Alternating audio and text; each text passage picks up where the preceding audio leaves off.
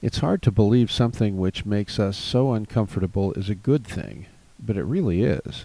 Welcome to this podcast of David Rodeback's blog at localcommentary.com. I'm David Rotaback. It's Thursday, October 28th, 2010, and today's title is The Importance of Not Being Unified. Political differences are not sins or any other species of moral failure. Political differences are not treason. We don't fight political differences with fire, literal or otherwise, even if they run to philosophy and first principles. We don't address them by calling large groups of people racists, socialists, morons, or extremists. Political differences are highly heat resistant, but only moderately light resistant, so we address them with persuasion and reason, and with patience.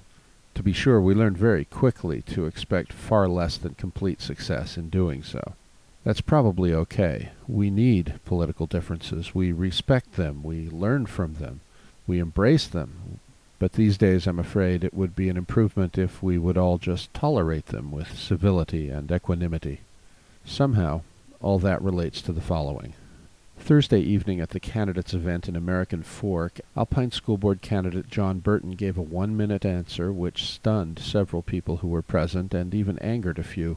I'm not really in campaign mode in this post, so I'll simply refer you to Tim Osborne's campaign blog for a discussion of what Burton may have meant in context, and how what he said applies to the school board and the current race. Osborne is the incumbent and Burton's opponent, and you should probably weigh the fact that I'm working on his, that is, Osborne's campaign. For me, here at least, Burton is only the pretext for a more general discussion, so let's look at the part of his answer which matters here, and then I won't mention him again in this post.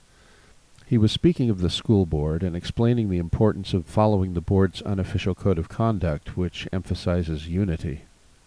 For the record, unofficial is my word and a matter for separate discussion sometime. I transcribed this from my own digital recording of the event. Quote, it doesn't mean you can't have differences of opinion, but those differences of opinion should be settled in private, and then when you come out as a board, you come out as a unified group. Sometimes you win, sometimes you don't as a single board member, but you come out as a unified group when you come. To move our focus from the current election to that general view I mentioned, consider this question.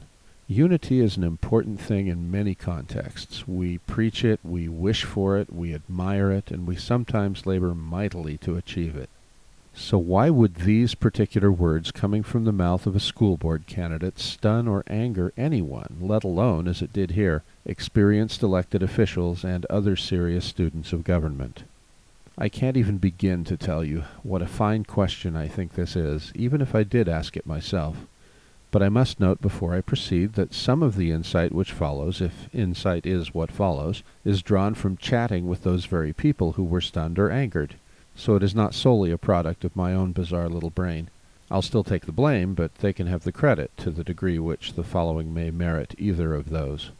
Consider a fine orchestra playing a great symphony, perhaps Beethoven's Fifth, which consists of that first movement with the theme everybody knows and the other three movements I like even better. Beethoven gave us the authoritative text, so to speak, of that symphony. It's the score, the sheet music, the paper with all the notes and other markings on it. In any given performance, the conductor is the authoritative interpreter of the score. He determines how to read and apply what's on the paper, and he uses rehearsals and a large repertoire of conducting gestures to keep the orchestra unified as it plays. If you put the principal violinist or the rookie percussionist in charge instead, or even a different conductor, you'd get a different interpretation, but it would still be recognizable as Beethoven's Fifth Symphony. However, if any member of the orchestra fails to follow the one who wields the baton, the performance may be ruined. So may the player's or even the conductor's reputation. Unity isn't the whole battle here, but it's a lot of it. Consider a football team. Let's talk about just the offense. A coach calls the play, which consists of agreed upon and practiced movements, perhaps with some options, by each of the team's 11 offensive players. The quarterback conveys the authoritative word, the play, from the coach to the offensive players. He synchronizes their movements. He may call an audible, that is, change the play at the line of scrimmage, if he sees that the defense is wrong for the play the coach called, or if the defense appears to be offering a much better opportunity. This is not rebellion. He's been coached to do this. In any case, if any of the 11 players tries to run the wrong play, the results are likely to be ugly. Again, unity is not the whole battle here, but you won't get far without it. Consider a church. For the sake of our discussion, let's think of one with a pope or a prophet at the head.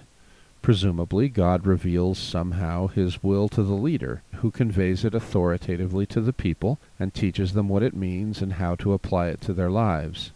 If there is more than one of these popes or prophets at a time, and if they disagree, or if subordinate leaders insist on doing their own thing, you'll still have something, but it won't be much of a church. A degree of unity is critical in such an organization, to the point that people who cannot agree on fundamentals with the leader are likely to leave the church, either voluntarily or otherwise. Once again, unity is not the whole battle, but it's a big part of it.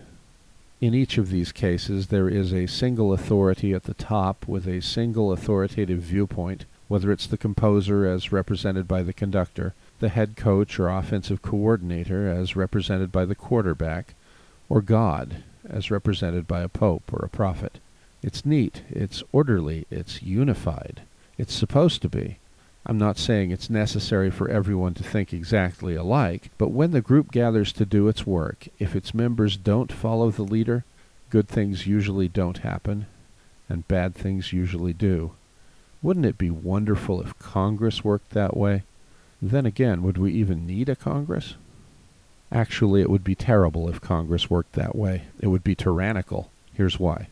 In our politics, authority does not come from a single point. It doesn't come from a coach or a composer or some deity. It comes from the people, all the people, and we the people rarely agree completely on anything. We have many different and legitimate ideas, values, perspectives, interests, backgrounds, circumstances, and fears. They all need to be heard and considered. When this happens, our complex political processes are surprisingly good at balancing everything to create a more or less functional government. We need to hear and consider others' views.